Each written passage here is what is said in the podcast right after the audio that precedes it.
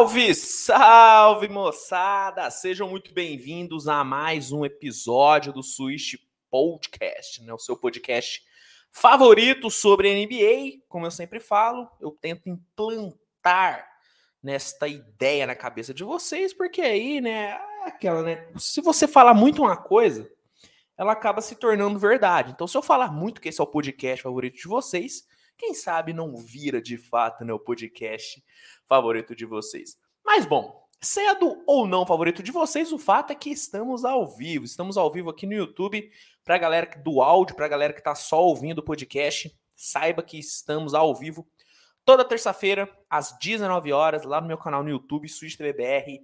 Estamos aí com a meta agora de 30 mil inscritos até o final do ano. Meu Deus do céu, meta ousada? Talvez seja ousada, Talvez não iremos alcançar, talvez, mas a gente vai tentar. A gente vai tentar porque porque aqui é assim, né, meu amigo? Brasil, Brasil nunca desiste. Galera, estamos aqui para mais um episódio nessa semana maravilhosa, uma semana um pouco mais fria, mas que está voltando a esquentar, pelo menos aqui em Minas Gerais. Estamos aqui para mais um episódio onde onde teremos teremos polêmica, né? Teremos polêmica. Antes de eu falar da polêmica, já quero aproveitar para responder aqui o Marcelo Dias perguntou se vai estar no Spotify. Estará no Spotify, tá? Inclusive vai estar na descrição aqui do episódio o link do podcast no Spotify. Então, se você quiser ouvir, pode ir lá no Spotify que estará disponível, tá bom? Muito obrigado, Marcelo, pelo superchat de dois reais. Tamo junto, meu amigo. É, já é bom esclarecer, né? Superchats e perguntas serão respondidas no final do episódio, tá? Vou selecionar as melhores perguntas e todos os superchats serão respondidos no final. Então, se você quiser que eu responda a sua pergunta, manda a sua pergunta, as melhores vão ser selecionadas, vão ser escolhidas. Ou se você quiser garantir que eu responda a sua questão, sua pergunta, sua indagação, pode, é, pode mandar o seu superchat, que aí é garantia, meu amigo, porque como bom capitalista que sou, irei priorizar todo mundo que mandar superchat. Mas bom, como eu estava dizendo, o episódio de hoje é um episódio polêmico, é um episódio de listas, né? Sempre que eu faço listas ou rankings, sempre gera uma grande polêmica, sempre gera grandes discussões, porque não existe nada mais subjetivo, nada mais subjetivo do que listas. Ah, os 10 melhores tal, os 10 piores tal. É algo subjetivo, é algo que gera discordância de opinião, e eu estou totalmente preparado para que isso ocorra no episódio de hoje, porque hoje eu irei listar aqui os 10 melhores armadores para a temporada 2022-2023 da NBA. Deixando bem claro, meus critérios, tá?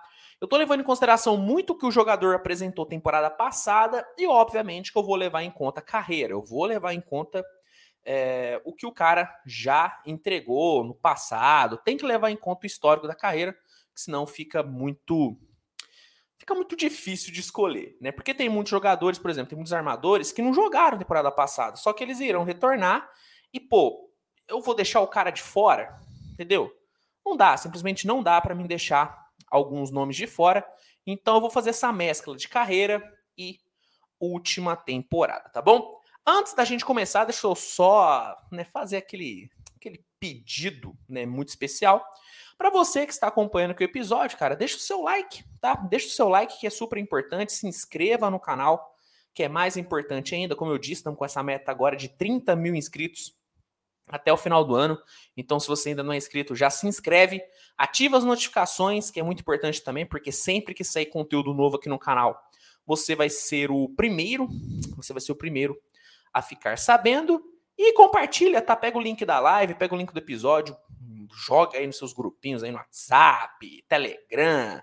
Manda aí para todo mundo, manda aí para todo mundo que com certeza vai ajudar muito, tá bom?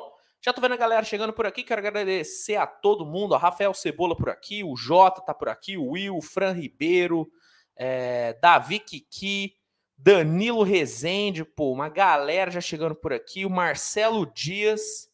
Marcelo Dias aqui. Pô, muito obrigado a todo mundo que está chegando aqui no episódio. Daqui a pouquinho mais pessoas chegam. Mas não vamos esperar. Não vamos esperar.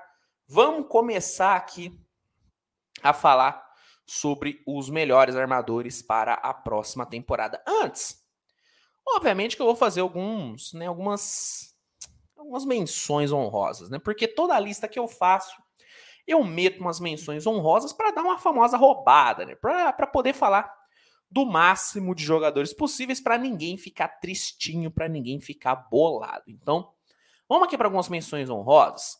Ó, quero falar, por exemplo, do Josh Gidey, né? O Josh Gidey do Thunder é um armador que eu tenho expectativa alta para essa temporada. Eu não tinha expectativa tão alta com ele quando ele foi draftado. Sendo bem sincero, eu não achei que o Gidey ia dar tão certo no Oklahoma como ele deu temporada passada, mas cara, ele jogou muita bola, foram 12,5 pontos, 7,8 rebotes, 6,4 assistências, cara. Jogou muita bola, muita bola. Foi um dos poucos, né, é, armadores na história da NBA, em seu ano de novato, ter uma linha de 12,76. Pouquíssimos tiveram essa linha de médias, então ele realmente foi algo muito fora da curva. Na Summer League, o Josh Giddey jogou muita bola, muita bola. Eu falei, cara, em alguns momentos aqui no próprio canal, em algumas participações que eu fiz em lives em outros locais, que o Josh Giddey, cara, o Josh Giddey ele parecia um, um, um veterano jogando no meio de criança, cara. Impressionante como o Josh Gidey se mostrou muito mais maduro na Summer League do que todos os outros. E não só dos, dos primeiro-anistas, né? não só em comparação aos, aos, novatos. Mas se a gente for pegar os segundo-anistas, por exemplo, o Josh Gidey estava muito à frente deles. Muito à frente deles. Então, meu irmão, cara, me deixou muito animado Josh Gidey. Acho que ele vem para uma temporada muito boa. Sinceramente, acho que ele vem para uma temporada muito boa. É, outro cara que eu queria citar, o Lonzo Ball, tá? O Lonzo, antes da lesão que ele teve, antes da lesão que ele teve temporada passada, cara, ele tava com médias de 13 pontos, 5,4 rebotes, 5,1 assistências, 1,8 roubos de bola e 0,9 bloqueios por jogo. Cara, são números impressionantes, são números de deploy, tá? São números de deploy. E ainda estava arremessando para 42,3% para três pontos. Ou seja, o Lonzo Ball se tornou um 3D absurdo, só que um 3D que ainda arma muito bem o jogo. E o impacto que o Lonzo teve no Bulls temporada passada, antes da lesão, foi impressionante, cara. Foram 4,5 pontos a mais tendo o Lonzo Ball dentro de quadra. Ou seja, um impacto simplesmente bizarro, um, simplesmente, um, um, um, um impacto simplesmente bizarro que, cara, na boa, acredito, tá? Acredito que, que ele deve ter um impacto bem alto nessa próxima temporada. A questão é, quando é que ele vai voltar? Tem muita dúvida. Aparentemente a recuperação do Lonzo não tá sendo tão boa como todo mundo esperou, tá sendo mais lenta. O próprio o próprio Billy Donovan, né, treinador do Bulls, disse que ele tá bem receoso com o retorno do, do Lonzo, porque ele não tá evoluindo como deveria, mas ele estando saudável, para mim o Lonzo ele vem para ter uma temporada muito boa e para ser um dos grandes destaques na posição de armador, cara. Disso eu não tenho dúvida. Outro cara, Marcos Smart, tá? O atual deploy. Temporada passada foi impressionante que o Marcos Smart jogou. Apesar de eu ter algumas ressalvas, tá? Apesar de eu ter algumas ressalvas sobre o Marcos Smart ter sido deploy, na minha visão, humilde opinião, eu não teria dado o prêmio para ele. Para mim, o deploy temporada passada deveria ter sido do Michael Bridges, do Phoenix Suns, não só porque eu adoro o Michael Bridges, mas porque eu acho sim que ele teve uma temporada defensiva talvez mais impactante do que o do Marcus Smart. Só que ele foi absurdo, cara. Ele foi absurdo. Foram 1,7 roubos de bola, cara. 1,7. Além disso, 12,1 pontos e 5,9 assistências. Ou seja, jogou muito bem. Nessa temporada, mesmo o Smart talvez tendo um papel um pouco mais secundário na rotação do Celtics, pela, pelo fato do Celtics ter trago o, o Malcolm Brogdon, tá? No fato de ter trago o Malcolm Brogdon, acho que o Marcos Smart pode acabar perdendo ali um pouquinho de espaço. Ainda acho que ele vai ter uma temporada muito forte e é o atual Depoy, né, gente? Não dá pra gente né, questionar o atual Depoy. Jamal Murray. E assim, gente, eu vou fazer menção pra caramba, porque eu não quero deixar esse episódio passar faltando gente. Eu quero falar do máximo de armadores possíveis, tá?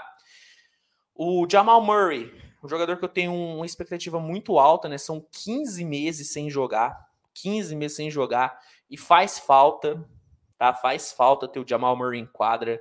Ele é um jogador muito abusado. O Jamal Murray é um, ele é um, um poor scorer, né, cara? Aquele armador que vai pro pau, vai querer é, jogar, vai querer pontuar. É um cara que antes de ter sua lesão, ele teve 21,2 pontos e 4,8 assistências de média, 40,8% para 3 pontos. Com certeza são números de um cara, no mínimo, top 15 para posição. No mínimo. Então, velho, Jamal Murray é um jogador zaço que eu tô muito ansioso, muito ansioso para ver jogar. Obviamente, eu tô ansioso para ver o Ben Simmons. Obviamente que eu tô ansioso para ver o Ben Simmons. Espero que ele se recupere bem. Todo mundo sabe tanto que eu gosto do Ben Simmons, como eu defendo o Ben Simmons. É um cara que, quando jogou na temporada 2021, mesmo com todos os problemas que ele teve, ele foi um cara que entregava 6,2 pontos a mais para o Philadelphia quando estava em quadra. Ou seja, um impacto absurdo dos dois lados da quadra, né? Porque ele teve 6,9 assistências e 1,6 roubos de bola, cara. Ou seja, All-Star, e na minha visão ele deveria ter sido depoy naquela temporada. Então, o Ben Simmons é um cara que eu tenho. Velho, eu, eu adoro ver o Ben Simmons em quadra, é um dos jogadores que eu mais gosto de assistir, porque eu amo defesa, né? Eu adoro jogadores defensivos. E o Ben Simmons, na minha visão saudável, é tranquilamente um dos melhores, talvez até o melhor defensor da liga, estando 100%, 100% saudável. Então, espero muito, espero muito mesmo do nosso querido é, Ben Simmons. Tem muita gente aqui no chat falando do Tyrese Halliburton, é outro cara que eu vejo tendo uma temporada muito boa, muito boa. Um jogador que eu gosto bastante. No Pacers, inclusive, ele para mim é o franchise player do Pacers hoje. Ele vai, ele é o, o, o grande pilar, uma, o grande pilar dessa reconstrução né, que vai acontecer em Indiana. Então acho que ele deve ter uma temporada muito boa. O Cade Cunningham é um armador que eu tenho expectativa bizarra em cima dele. Eu amo, tá? Eu amo o, o Cade Cunningham, sendo bem sincero. 19,9 pontos, 5,7 rebotes, 6,1 assistências, 1,2 roubos de bola. Cara, terminou em terceiro, terminou em terceiro para o Rook of the Year. Poderia talvez ter terminado um pouquinho mais à frente, tanto é que eu questiono um pouco o Scottie Barnes. Mas Kate Cunningham é um jogador, velho, simplesmente fantástico, né? A virada de ano para o Kate Cunningham foi muito boa, né? Essas médias ele teve na virada né, do ano passado, né, para esse, né, de 21 de janeiro até o final dessa temporada, ele teve essas médias, né, de 19,9 pontos, 5,7 rebotes, 6,1 assistências. Foram 29 jogos nesse período, então dá para ver como que a virada de ano foi impactante demais para o Kate Cunningham. Então, velho, nesse Detroit, tendo Jaden Ive, Jalen Durbin, tendo um elenco mais completo, Sadiq Bey saudável, é... velho, na boa, eu acho que o Kate Cunningham vem para um ano muito bom. Não me surpreenderia se o Cade Cunningham brigasse, brigasse por uma vaguinha, por uma vaguinha no All-Star. Tá? Não acho que ele vai ser All-Star, mas acho que ele vai ser pelo menos cogitado, porque joga bola demais joga muita bola, joga muita bola, nosso querido Cade Cunningham. E a, último, a última menção honrosa que eu queria fazer aqui, antes da gente passar pro, pro, nosso, pro nosso top 10, que eu sei que deve ter muita gente já pensando, nossa, Luiz, né, tá enrolando demais, é porque eu quero falar de todo mundo, entendeu? Eu quero falar um pouquinho de todo mundo. Última menção que eu quero fazer é o Drew Holiday, tá? O Drew Holiday, ele é muitas vezes muito subestimado, por ele não ser um jogador tão espalafatoso, não é um jogador tão, tão midiático como, como os outros armadores que vão estar nessa lista, só que é um dos armadores mais consistentes e seguros que a liga tem, cara. Foi uma temporada de 18,3 pontos, 6,8 assistências, 1,6 roubos de bola, 50% no field goal, 41% para 3 pontos. Cara, se eu falei de impacto, né, do Ben Simmons, do Lonzo Ball, o impacto do Drew Holiday é bizarro, cara. São 14 pontos a mais que o Bucks coloca no placar quando tem o Drew Holiday em quadra. Ou seja, o impacto que esse cara tem é assustador. É assustador o impacto que o Drew Holiday tem nesse Milwaukee Bucks.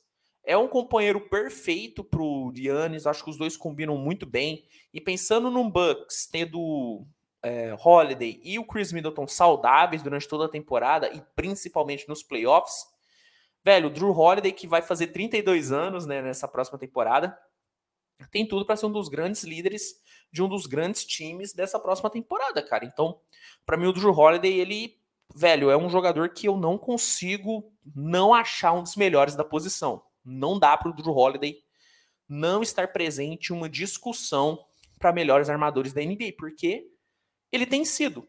Desde que ele chegou no Bucks e até no seu último ano no Pelicans, para mim ele se consolidou como um dos melhores armadores de toda de toda a liga, entendeu? Então não tem como não tem como eu não ao menos citá-lo aqui. Seria um crime da minha parte não citar o Drew Holiday. Não, aí eu vou ter que fazer mais uma menção. Tá vendo? É difícil. Aí eu vou puxando aqui, ó. Vou puxando aqui, vou dando uma olhada aqui nessa colinha que eu fiz, eu vou achando menções.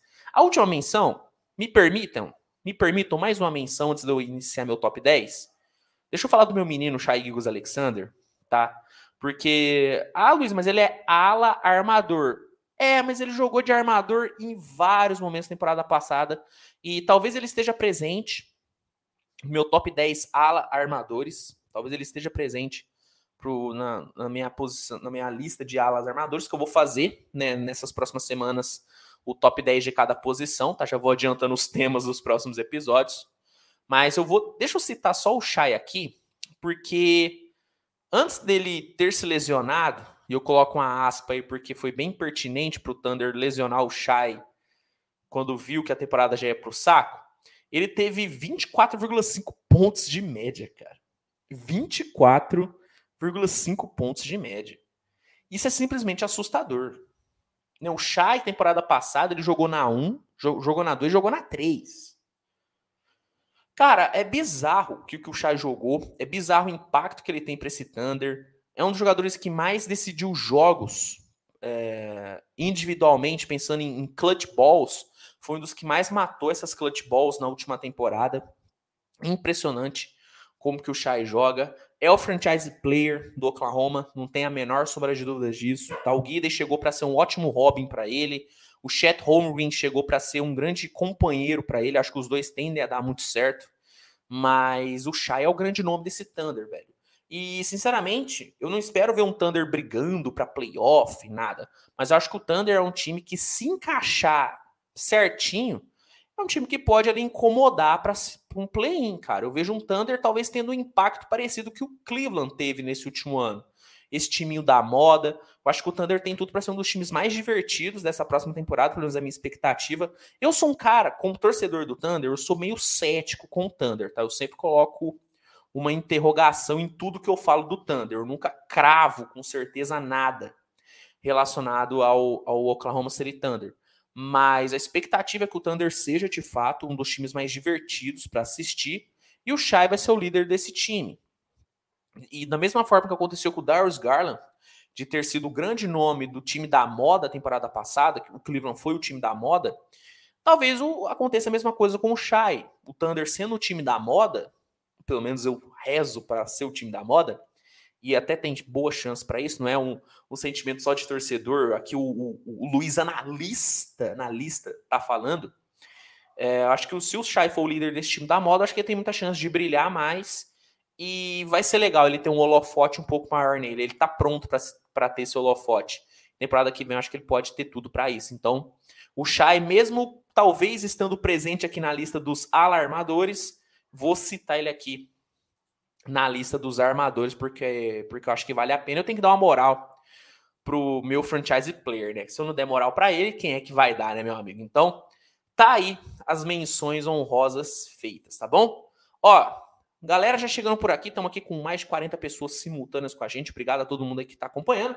Se você não deixou o like, deixa o like que é muito importante, porque assim o episódio sempre será mais divulgado e mais mais pessoas chegam junto aqui para a live, tá bom? Lembrando, toda terça-feira, às 19 horas, Switch Podcast ao vivo.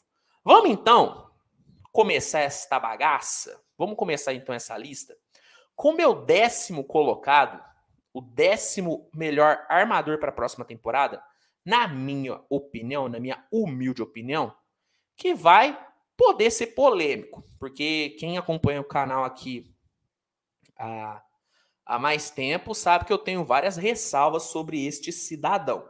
Mas como jogador, não tem o que eu questionar.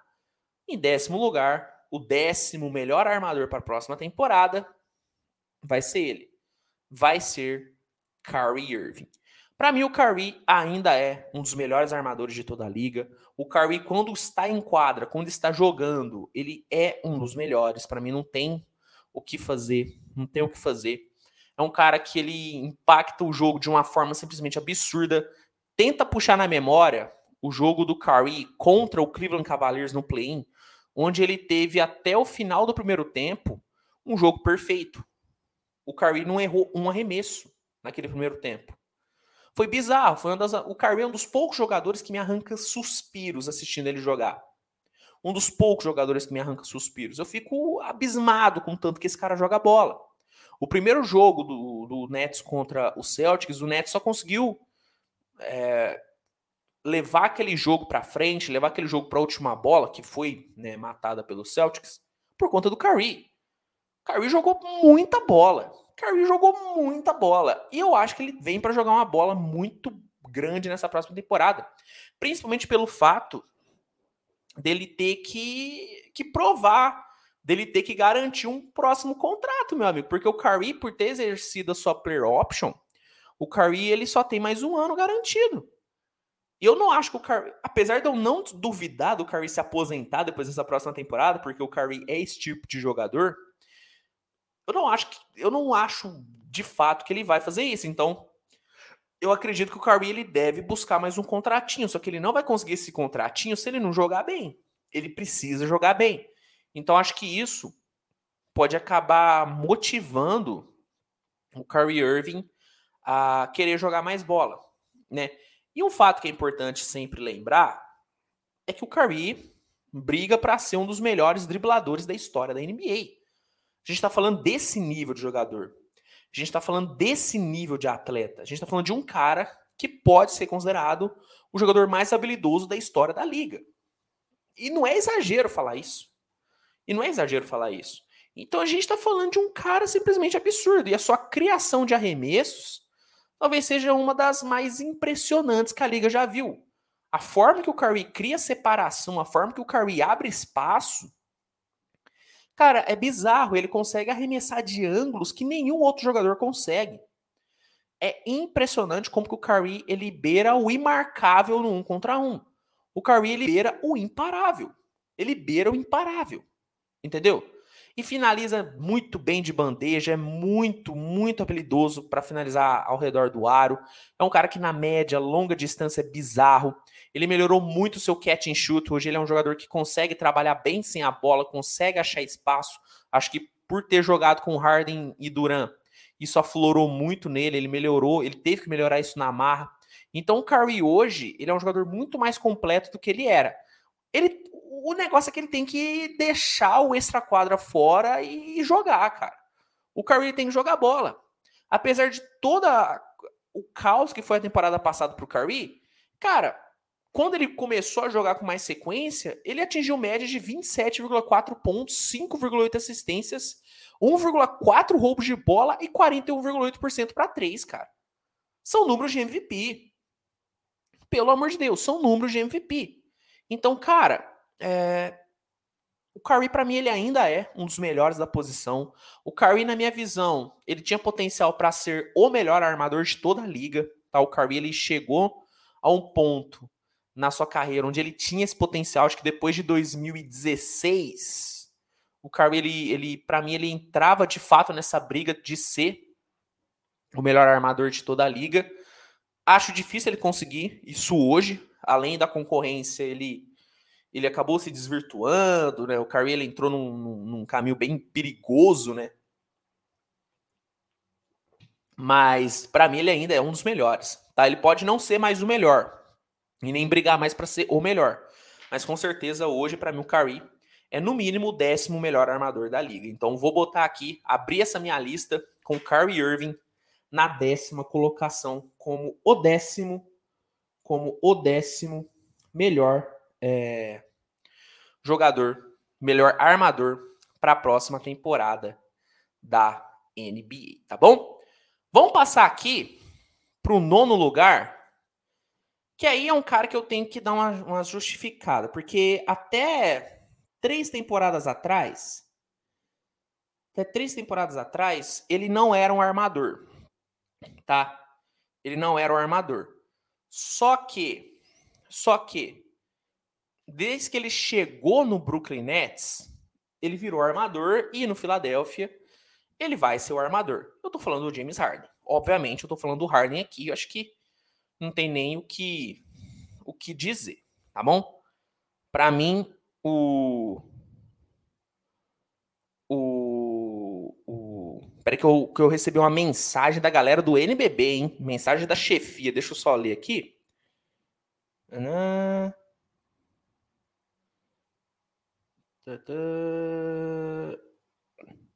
Show de bola. Beleza. Vamos voltar para o episódio. Aqui é ao vivo, né, gente? Aqui é ao vivo. Só responder ele aqui. Novidades em breve, hein? Novidades em breve, galera. Novidades em breve. Bom, desculpa aí a, a desvirtuada. Tive que responder ele, tá? Tive que responder ele, gente. Me desculpa. Vamos aqui então, voltar, voltando. Nono lugar, James Harden. Tá? Nono lugar, James Harden. James Harden hoje ele é um armador, tá? Eu acho que é mais do que óbvio. Acho que não tem nem como questionar mais se o Harden é um armador ou não. Ele é armador. Tá? O Harden é um armador. E sendo armador, para mim o Harden vem para ser pelo menos o nono melhor da próxima temporada. Nossa, Luiz, o Harden merecia estar tá mais acima? Cara, talvez sim, pela carreira, por tudo que ele que ele já que ele já fez, talvez ele poderia estar um pouco mais à frente na liga na, na lista sim. Só que temporada passada o Harden não jogou tão bem, né? O Harden não teve uma temporada tão fantástica temporada passada, né? É um cara que teve um, teve um ano conturbado, né? Teve um ano conturba, conturbado, mas assim, foram 22 pontos, né? Mais de 10 assistências por jogo, show de bola. Mas a gente esperava mais do Harden. E eu acredito, eu acredito que hoje o Harden ele tá muito mais focado do que ele estava antes. Talvez seja uma das temporadas em que o Harden entra mais focado e mais motivado a, cons a conseguir realmente um, um, título, a conseguir de fato um, um, um bom ano. E isso eu nunca vi. Entendeu? Eu nunca vi o Harden tão motivado assim. Então, juntar essa motivação com esse encaixe um pouco melhor no Filadélfia, com o Filadélfia melhor ainda, acho que o Harden ele, ele briga sim para estar tá entre os melhores armadores, tá? E tá, por que, que ele tá na frente do Curry? Porque na minha visão, o Harden deve ter uma temporada mais tranquila do que o Curry, tá? O Curry vai ter tem muito extra quadra para lidar durante um ano. O Harden tem muito menos. O Harden tem pouquíssimos extra quadra. Tem a galera não tá com não, não fica esperando o Harden fazer uma cagada o Curry, todo mundo fica esperando. Então acho que pelo fato dele ter uma temporada um pouco mais tranquila do que o Curry, por estar tá num time mais organizado e por estar tá num time e, por estar tá se mostrando extremamente motivado, acho que o Harden vem para essa temporada para ser sim um dos um dos nove melhores armadores de toda a liga. E na minha humilde opinião, ele vem para ter uma temporada melhor do que o Curry. Por isso que eu vou botar ele aqui na nona colocação. Para mim, James Harden entra nessa próxima temporada sendo o nono melhor armador. E eu sei, tem muita gente que vai questionar, tem muita gente que, que não gosta muito do Harden. Eu, sendo sincero, cara, eu não sou o maior fã do Harden, não, tá? Eu não sou o maior fã do Harden, não.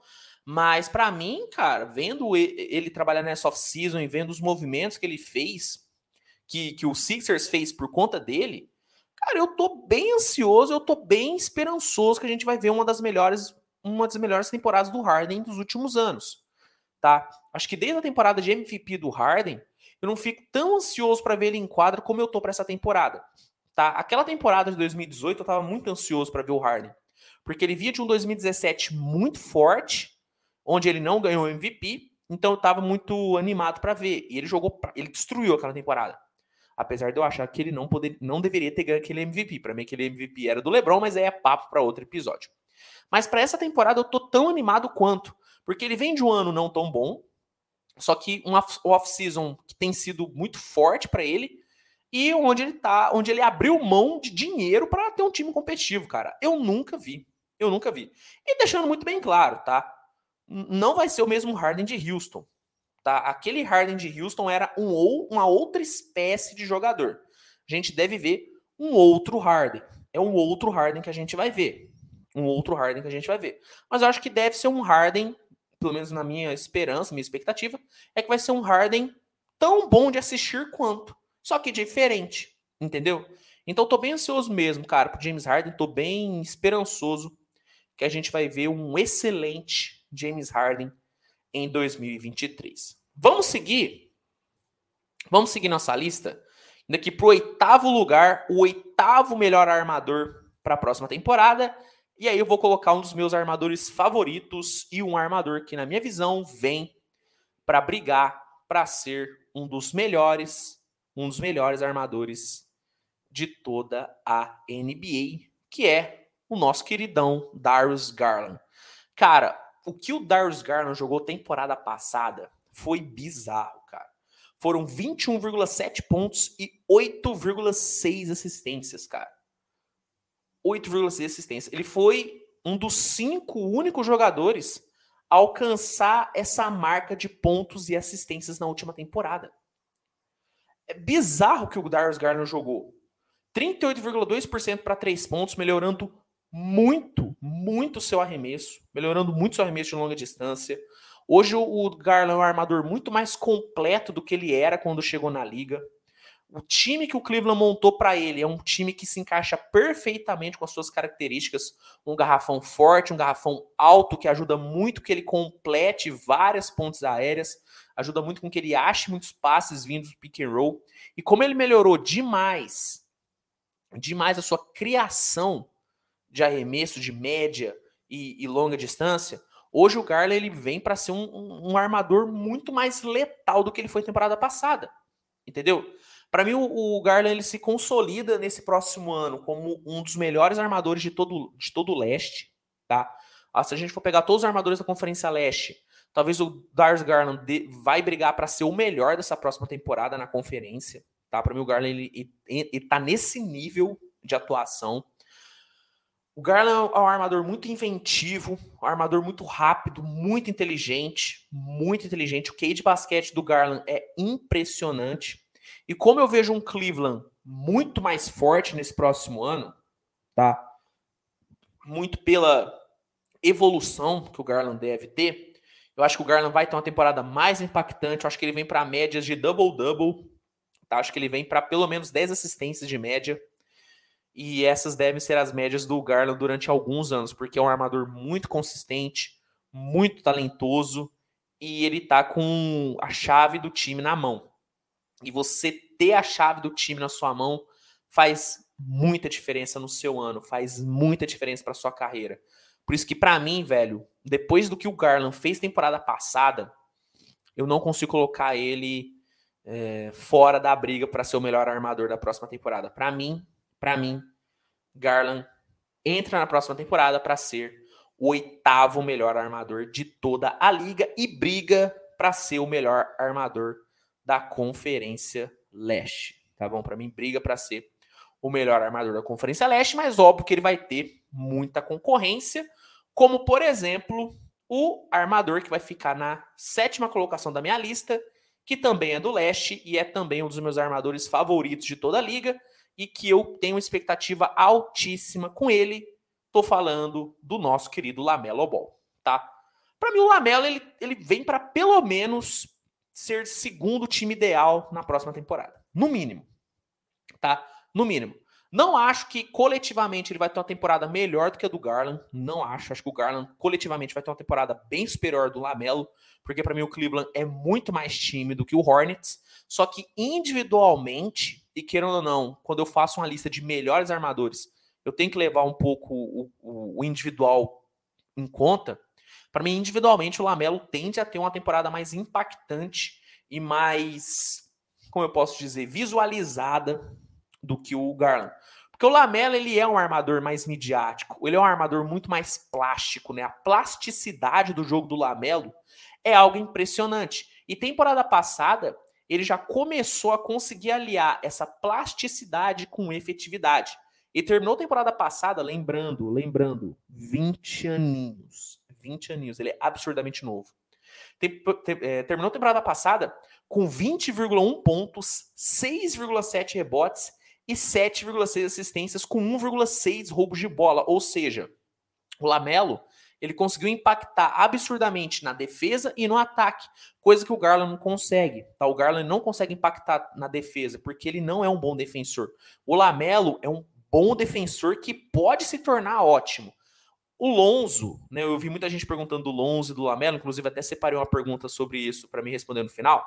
Muita gente comparando. Para mim, o Lonzo é um defensor melhor do que o Lamelo, bem melhor. Só que o Lamelo é muito bom defendendo e tende a se tornar talvez até ótimo nesse próximo ano. Então, por ele poder impactar dos dois lados da quadra, coisa que o Garland não consegue fazer, e por ter uma plasticidade no seu jogo maior do que a do Garland, talvez o Lamelo seja um dos três, quatro jogadores mais plásticos de toda a liga.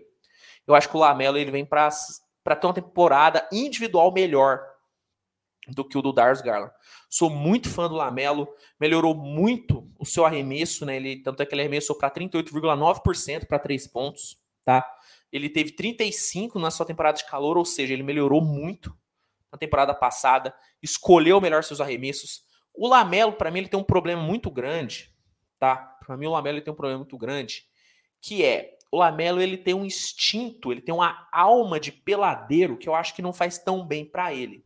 Tá? Eu acho que o Lamelo ele poderia ser menos peladeiro em alguns momentos. Tá? O Lamelo ele ainda tem muito desse espírito peladeiro, o que é legal, porque eu acho que se ele não tivesse esse espírito, ele não iria ele não iria talvez ser tão plástico como ele é. Muita gente perguntando o que é plasticidade. É beleza de movimentos, beleza de jogo, entendeu? Plasticidade é isso, é ser um jogador plástico.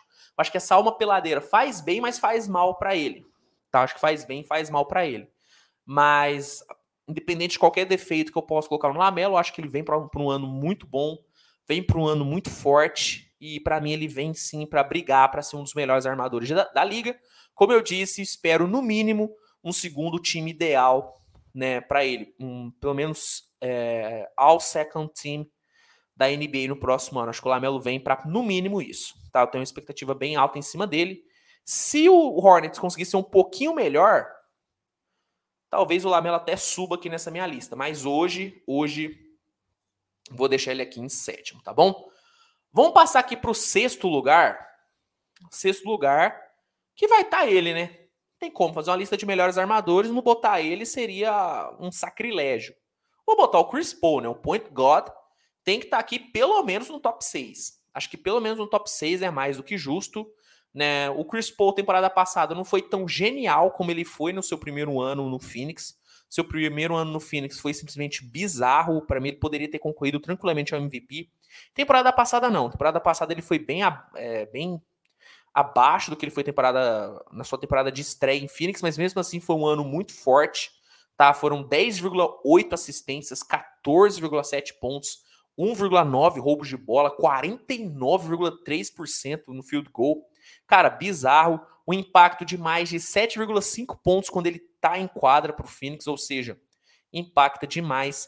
Foi o grande líder ao lado do Devin Booker do Phoenix, que teve uma campanha de 64 vitórias e 18 derrotas. Beleza, playoff foi, um, foi patético. Foi. Chris Paul jogou muito mal no playoff, jogou muito mal no playoff. Só que, cara, o Chris Paul ele é muito fantástico, sabe? Mesmo eu amando o Garland, amando o Lamelo, eu, eu não consigo colocar eles ainda na frente do Chris Paul. Não consigo colocar eles na frente do Chris Paul. Porque o Chris Paul, ele, ele quando ele tá em quadra, ele parece que tem o controle total do jogo na mão, sabe? O Chris Paul, aparentemente, ele sabe tudo que vai acontecer na quadra, antes de todo mundo. E isso Garland não tem, Lamelo não tem. Por isso que eu coloco Chris Paul na frente dos dois. Adoro Lamelo e Garland. Mas o Chris Paul para mim é muito diferente, cara. Para mim o Chris Paul ele é ele é muito acima da média, ele é muito fora da curva, um jogador muito absurdo. Acho que o Phoenix deve ter uma temporada muito boa. Não acho que, que o Phoenix deve, deve ter um ano tão incrível como foi esse último em questão de temporada regular. Não acho, não acho. Mas o, o, o Chris Paul, para mim, cara, ele ainda é um dos grandes armadores da liga e eu não consigo colocar ele ainda na frente desses outros nomes. Não consigo colocar ele atrás desses outros nomes. Por isso que eu vou botar ele na frente e vou botar ele aqui em sexto lugar. Posso me arrepender no final da temporada? O Chris Paul pode ter uma temporada de merda? Pode, apesar de ser difícil, mas pode. Mas hoje eu ainda confio muito no Point God, confio muito no Chris Paul e ainda acho que ele vai ter uma temporada muito boa. No mínimo, double-double de pontos e assistências de média. No mínimo, é o que eu espero do Chris Paul nesse próximo ano. Então, sexto lugar, Chris Paul do Phoenix Suns. Vamos para o quinto? Vamos para o quinto, que aí eu vou dar uma pausa, vou, vou dar uma olhada no chat, vou dar uma respondida para você. É, vou responder vocês, tá? Mas vamos aqui fechar esses nossos cinco primeiros antes da nossa pausa para responder perguntas. Em quinto lugar, vou colocar o Damian Lillard, gente. Em quinto lugar, eu vou botar eu vou botar o Damian Lillard. Ele jogou bem temporada passada? Não. Foram apenas 29 jogos. 29 jogos, ele teve uma lesão abdominal que tirou ele de todo o restante do ano. Enquanto ele estava jogando, foram 24 pontos e 7,3 assistências. Números incríveis. Números incríveis. Teve a lesão, uma lesão muito grave, tirou ele de todo o restante da temporada. E nesse próximo ano, eu tô sentindo o Damian Lillard numa vibe meio less dance, cara. Tô sentindo que o Lillard vem para talvez um dos seus últimos anos no Portland e claramente ele quer deixar uma marca na cidade. Claramente ele quer deixar uma marca é, no time. E o Lillard ele é o tipo de jogador que quando ele quer jogar muita bola, ele joga muita bola, né? O Lillard ele teve temporadas fantásticas na liga em sequência desde 2017, cara. Depois de 2017, o Lillard teve temporadas fantásticas. A temporada de 2018 foi incrível, 19 maravilhosa, 20 incrível. Temporada passada acabou não, não indo tão bem porque ele se lesionou. Mas em números foi uma temporada muito boa enquanto ele teve em quadra. Então o Lillard, estando muito motivado e tendo um time bem mais decente, ele tem um time bem decente agora nessa próxima temporada. Tanto é que eu acho que o Portland foi um dos times que melhor se reforçou nesse, nessa última off-season. Eu acho que o Lillard tem tudo para ter um ano muito bom. Tá, o Lillard é um jogador fantástico. Para mim, ele é o jogador mais decisivo da liga hoje. Tá, eu coloco ele e o Curry nessa disputa para saber quem que é o mais clutch, mas talvez eu ainda coloque o Lillard na frente. Talvez eu ainda coloque ele no, coloque o Lillard na frente como o cara mais clutch de toda a liga. Mas independente dele ser o mais clutch ou não, acho que o Lillard ele é um dos melhores da liga. Ele é um dos melhores armadores da NBA. E para mim, e para mim, ele vem para ser o, no mínimo o quinto melhor armador de toda a liga. Acho que ele vem para um ano muito bom, acho que ele vem para mais de 25, 26 pontos de média. Acho que ele vem para um ano fantástico na bola de três, tá? É, principalmente pelo fato de agora tendo uma defesa um pouquinho mais forte, o Lillard ele, ele não vai ter que se preocupar em nada na defesa. Não que ele se preocupasse muito, tá? Não que ele se preocupasse muito, mas ele vai poder ficar mais tranquilo ainda na defesa é, e focar totalmente no ataque. E tendo um Lillard totalmente focado no ataque, meu amigo. Negócio é absurdo. Então, para mim, o Lillard vem sim para ser no mínimo, no mínimo, o quinto melhor armador para essa próxima temporada, tá bom? Então, fechamos o nosso top 5 aqui, os nossos cinco primeiros, né? Aí agora a gente vai para o nosso top 4. Fechamos esses cinco primeiros tendo na décima colocação Kyrie Irving, na nona James Harden, é, na oitava, Darius Garland. Na sétima, LaMelo Ball. Na sexta, Chris Paul. E na quinta, Damian Lillard. Acho que tá bem justo por enquanto. Acho que tá bem ju justo por enquanto. Acho que as polêmicas Acho que as polêmicas já foram, agora já vai ser meio que unânime. Deixa eu ver o que, que a galera tá, tá mandando aqui. Galera que mandando algumas perguntas, já estou selecionando algumas. Responder só algumas aqui agora. Ó, o Marcelo Dias está é, perguntando se eu vou fazer vídeos de NBA 2K22. Cara, eu jogo muito 2K, mas eu não, não, não costumo fazer vídeos, não, cara. Não é muito a minha vibe. Não é muito a minha vibe. Inclusive, recomendo que vocês assistam o Vicelli, que é muito bom, parceiraço. Grande abraço, Vicelli. Ele é muito fera, cara. Não sou tão bom para fazer vídeos, tá? Mas eu gosto de jogar assim. Tamo junto. Obrigado demais pela pergunta, tá bom? O Jota perguntou quem é melhor, Paulo Banqueiro ou Kate Cunningham? Eu prefiro o Kate Cunningham, tá? Mas o Banqueiro ele tá muito pronto. O Banqueiro tá muito pronto. Mas eu ainda prefiro o Kate Cunningham. Acho que o Kate ele tá mais preparado para essa próxima temporada, tá bom? Uma galera aqui fala, é, falando alguns nomes, né? Alguns falando de Jalen Brunson, não dá, né? Jalen Brunson no top 10 para armador, não dá. Patrick Beverly, pelo amor de Deus, não dá, gente, não dá. Thales Playmaker falando que o Lamelo é top 5. Cara, ainda não, mas ele tá muito perto, cara. Ele tá muito perto. Eu ainda não acho que ele entra no top 5, tá? Mas ele tá muito perto disso, sem dúvida nenhuma. Matheus falando que o Jason Tatum fez a armação muito bem no Boston Celtics. É, mas você fazer a armação não te torna armador. Da mesma forma que, por exemplo, o German Green não, tá, não é armador.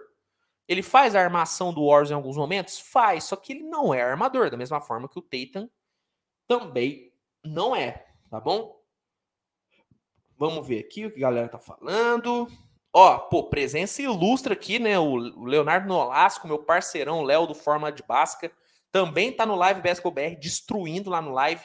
Tamo junto, Léo. Léo mandou aqui, hein? Melhor hoje é o Curry e o favorito dele é o Ja, pô. O Léo, ele é da tribo de Ja, assim como eu, também sou fã do Jamoran.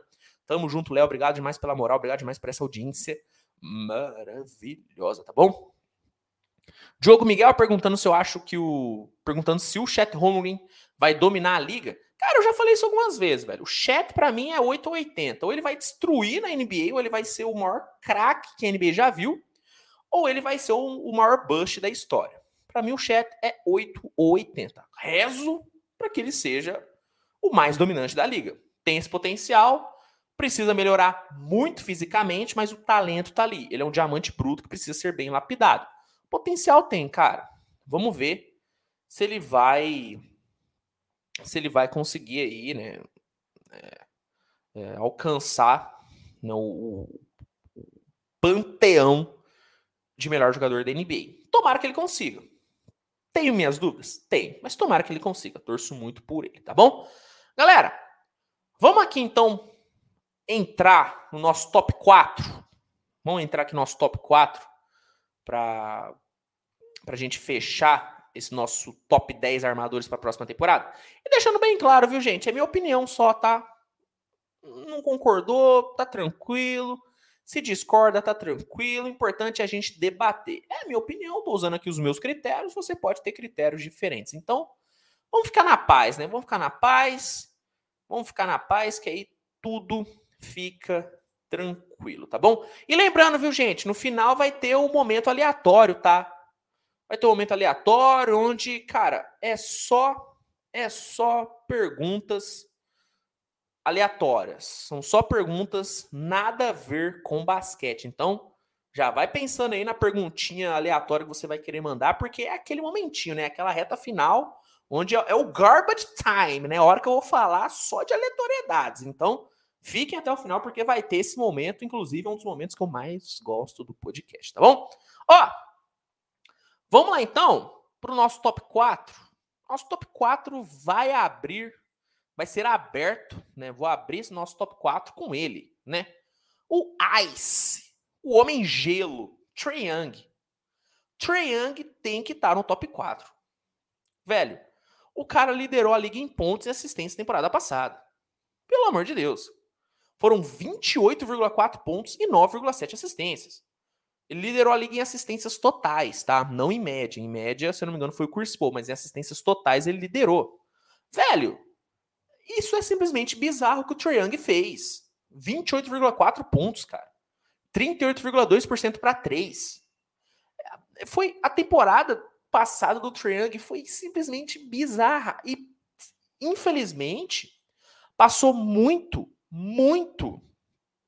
É, passou muito desapercebido. Passou muito desapercebida. Porque ele teve uma apresentação pífia nos playoffs. O Triang ele teve um playoff com 15,4 pontos e 6 assistências na série contra o Miami Heat. Ele teve 18% para 3 pontos nos playoffs. Ele jogou muito mal. Muito mal. Muito mal. Só que para mim uma coisa não anula a outra. Para mim o playoff ruim do Trae não exclui a temporada regular bizarra, bizarra que o Trae teve. Tá bom? O, o Trae jogou muito bem, tá? Muito bem. Tá, o Trang teve, teve atuações brilhantes na última temporada. E pensando em 2023, num Hawks tendo Dejante Murray para defender pro Trae Young, porque um, o maior defeito que o Young tem é a defesa. O Young é um nada na defesa, é um nada. Ele e nada ali é a mesma coisa. Se eu botar essa garrafa aqui para defender, é a mesma coisa do que o Young. Essa é a grande verdade. Só que, tendo agora Tendo agora o Dejante Murray, o Triang, não que ele se preocupasse antes, tá? Mas ele não vai ter preocupação alguma na defesa. Porque o Dejante Murray, o Murray é um defensor tão absurdo que ele consegue fazer a dele e a do Triang. O Triang não tinha um cara para defender por ele. Porque o seu companheiro de perímetro temporada passada foi o Kevin Werther, que era um defensor horroroso que era um defensor horroroso. Tendo agora um defensor de elite do seu lado, cara, eu vejo ofensivamente o Triang sendo muito mais impactante do que ele foi. E ó, que ele foi absurdamente impactante. E eu acho ainda que o Dejante, que o, que o Trae Young é um dos maiores talentos que a liga tem hoje, cara. Para mim, ele é um dos maiores, maiores talentos que a liga tem. Para mim, o Trae Young, temporada que vem, ele não vem para ser só um dos quatro melhores armadores de toda a liga. Ele vem para ser um dos melhores jogadores da NBA. Para mim, o Trae Young, temporada que vem, ele vem para entrar nesse hall. Tem tudo para entrar nesse hall. Um jogador que dificilmente se lesiona. Muito difícil o Trae Young se lesionar. Então, velho, eu vejo o Trae Young tranquilamente entrando na briga por MVP. Tranquilamente sendo um All-Star unânime e tranquilamente o Trae Young brigando para ser um dos melhores armadores de toda a liga. Para mim o Trae Young ele tem esse potencial e para mim ele tem tudo para alcançar, principalmente principalmente pela chegada do Dejante Murray. Eu acho que o impacto que o Dejante Murray vai ter na temporada do Trae Young vai ser inexplicável, velho, na boa. Minha expectativa para essa dupla Murray e Young é muito grande. E eu acho que vai dar muito certo. Então, para mim, por conta de todos esses motivos, acho que eu deixei bem claro porque eu acho que o Trae Young tá nessa posição. Para mim, o Trae Young entra na próxima temporada para ser o quarto melhor armador de toda a liga. Indo aqui pro terceiro lugar, indo aqui pro terceiro lugar, não tem como eu deixar o meu menino de fora, né? Né? Não tem como eu deixar o meu menino de fora. É o Jamoran, tá? O Jamoran, ele entra na próxima temporada para ser o terceiro melhor armador de toda a liga e entra, na minha visão, para ser um dos maiores, um dos maiores candidatos a MVP, tá? A temporada que o Jamoran teve foi, foi assim, assustadora.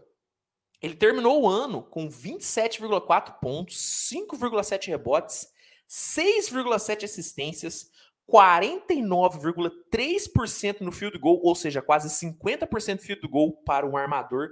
Isso é muito e 34,4% para três pontos. Um dos maiores defeitos que o Jamoran tinha no seu jogo era o seu arremesso. O Jamoran não arremessava bem. O Jamoran ele era absurdamente inconstante nos seus arremessos. Temporada passada ele corrigiu isso. Não que ele seja um arremessador incrível hoje, não, mas ele é um arremessador bom o suficiente para forçar os defensores a respeitarem o seu chute de fora. E vendo como que o Jamoran consegue evoluir temporada atrás temporada, vendo que no seu vendo que na sua temporada de calouro ele teve 19,1 pontos e 7,4 assistências, é tranquilamente plausível pensar no Jamoran chutando para quase 40% para 3 no próximo ano. E isso é bizarro. Você dá um arremesso consistente para esse Jamoran, você tem um jogador impossível de ser marcado impossível de ser marcado. O, o Jamoran, para mim, tendo o Memphis ainda mais forte, ainda mais encaixado nessa próxima temporada, deixando claro, o Memphis para mim briga para ser campeão do Oeste. Para mim o Memphis briga pelo título da conferência nesse próximo ano. Para mim o Jamoran tem tudo para brigar pelo MVP. Vai ser All-Star tranquilamente, vai brigar para estar tá em time ideal da NBA e para mim ele briga para ser um dos melhores armadores da liga. Para mim ele se alguém chegar em mim e falar, Luiz, eu acho que o Jamoran vai ser o segundo melhor armador. Não questiono. Não questiono. Hoje eu vou botar ele em terceiro, porque os dois que vão entrar aqui são dois, né, muito acima da média. Muito acima da média. Só que o Jamoran, ele já é acima da média. Talvez ele não seja tão acima da média quanto esses dois que eu vou falar, mas ele é muito acima da média e para mim ele tá na frente de toda essa galera que eu já falei. Para o Jamoran, ele é o terceiro melhor armador da NBA para o próximo ano e briga muito, muito forte. Lembrando, ó, só mais uma vez, tá? Muito forte para ser o MVP. Muito forte. Muito forte. Se não se machucar, se não se lesionar, Jamoran vem para brigar pelo MVP, cara. Tranquilamente. Então, terceira colocação vai ser do homem. Jamoran, para mim, terceiro melhor armador para a próxima temporada. Tá bom? Vamos aqui passar para o top 2. E aí, né, meu amigo? Quando eu entregar o segundo, vocês já vão saber quem que é o primeiro, né? E eu quero saber do chat agora. Vocês querem que eu fale o segundo ou o primeiro? Porque quando eu falar um, vocês já vão matar o outro. Então, galera do chat, fala o primeiro, o segundo colocado ou já parto pro primeiro e depois falo do segundo? Manda aqui no chat que eu quero saber. Vamos esperar a galera do chat. A galera que tá ouvindo, tá? A galera que tá ouvindo, eu tô aguardando a galera do chat. Eles que vão decidir se eu vou falar agora do primeiro ou eu falo do segundo e, e vou pro primeiro. Ó, grande maioria, grande maioria falando para mim falar logo do primeiro. Então, vamos falar do primeiro então? Para mim, o melhor armador da NBA para a próxima temporada tem alguma dúvida? Tem porque o segundo é muito bom, mas para mim ainda é unânime. Para mim, o melhor armador da NBA para a próxima temporada e, na minha visão, segundo melhor jogador da NBA para a próxima temporada, Stephen Curry. Para mim, o Curry era, é e vai continuar sendo durante alguns anos o melhor armador de toda a NBA. A gente está falando de um cara que teve nos últimos playoffs médias de 27,4 pontos. Em 22 jogos de playoffs, foram 27,4 pontos. A gente está falando de um cara. A gente está falando de um cara que teve uma das performances individuais em playoffs mais impressionantes da história. O que o Curry fez nos últimos playoffs foi algo simplesmente bizarro, cara. Foi simplesmente bizarro. E na temporada regular, e é muito importante a gente lembrar disso, antes da virada do ano, o Curry ele era de forma unânime para muita gente o MVP. No canal eu, fa eu fiz na temporada passada e vou fazer nesse próximo ano a minha corrida para, para o MVP, que é atualizada mês após, após mês. Até janeiro, que foi o momento em que o Curry deu uma oscilada, deu uma relaxada, teve a lesão e, e saiu da disputa. Mas até janeiro, o Curry, ele era o MVP da liga. O Curry, ele quebrou recordes atrás de recordes temporada passada. Nessa, talvez ele não quebre tantos recordes porque não tem tantos recordes assim para ele quebrar, porque ele já quebrou muitos. Só que para mim o impacto que o Curry vai ter nesse próximo ano é muito grande, ainda mais no Golden State, que beleza, para mim segue muito forte, para mim segue como o, o, grande bicho papão da NBA. Mas em um Golden State não é, com, com, com várias perdas, como Gary Payton, como é, o Otto Porter, talvez um Andrew Wiggins, talvez um Draymond Green, um Warriors com essas perdas, acho que o Curry vai precisar jogar mais em quantidade, não em qualidade. Em qualidade ele sempre jogou bem pra caramba, mas em quantidade talvez ele tenha que jogar mais. E ele jogando mais, talvez o MVP fique mais perto dele. Talvez o Curry brigue pelo MVP, como brigou temporada passada, como brigou em 2020, entendeu? Então, velho, cara, argumento para defender o Curry como melhor armador não faltam. Foi o MVP das últimas finais, foi o MVP da Conferência Oeste, foi All-Star unânime, jogou absurdamente bem em todos os jogos dos playoffs. Teve jogos ruins? Teve, mas ele compensou de algumas outras formas. Então, velho, ganhou o, o, o Spies, né? O Spies de melhor jogador da NBA no último ano. Ganhou o, o Spies de melhor performance, né? Melhor performance em quebra de recorde. Então, velho, o ano que o Curry teve foi incrível. E para mim, eu, eu não vejo ele tendo uma queda de rendimento nesse próximo ano. Não acho, cara. Talvez ele tire o pezinho ali no, nos últimos dois meses de temporada. Talvez, dependendo de como o Golden State estiver. Mas nos outros ele vai destruir, cara. Ele vai destruir. Entendeu? E eu falo para vocês, pouquíssimos jogadores na liga têm um impacto que esse, que, que esse cara tem em quadra. Pouquíssimos. Pouquíssimos. Então, para mim, o Curry ele entra no próximo ano, sim, de forma unânime para mim, sim, sendo o melhor armador da liga. Mas ele vai ter no seu cangote, no seu cangote, simplesmente um dos maiores talentos dessa última geração da NBA. E um dos talentos que, na minha visão, vai estar totalmente pronto para tomar o controle da liga que é o Luca Doncic, tá? Luca Doncic para mim entra no próximo ano sendo o segundo melhor armador da liga. E eu posso ser sincero, mesmo achando o Curry unânime o melhor armador, eu não ia rasgar minha roupa se falassem que o Doncic é o melhor armador da liga hoje. Porque o que esse cara fez temporada passada, velho, foram 28,4 pontos, 9,1 rebotes, e 8,7 assistências na temporada regular. E se a gente pegar os números dele nos playoffs, na boa, se tivesse um MVP para o playoff, eu acho que o Don't levava. Porque ele teve 31,7 pontos, 9,8 rebotes e 6,4 assistências, carregando, carregando o Dallas Mavericks a uma final de conferência. Há quanto tempo você não viu o Dallas Mavericks disputando uma final de conferência? O Luca conseguiu levar. O Luca levou um Dallas Mavericks muito abaixo, muito abaixo. Cara, para uma campanha brilhante. Foi uma campanha brilhante que o Don't eh, teve com o Dallas. O Dallas não era melhor do que o Phoenix e em elenco não era melhor do que o Utah o Don't fez, levou o Dallas a vencer essas duas equipes, cara. O Don't, o Don't colocou esse time nas costas.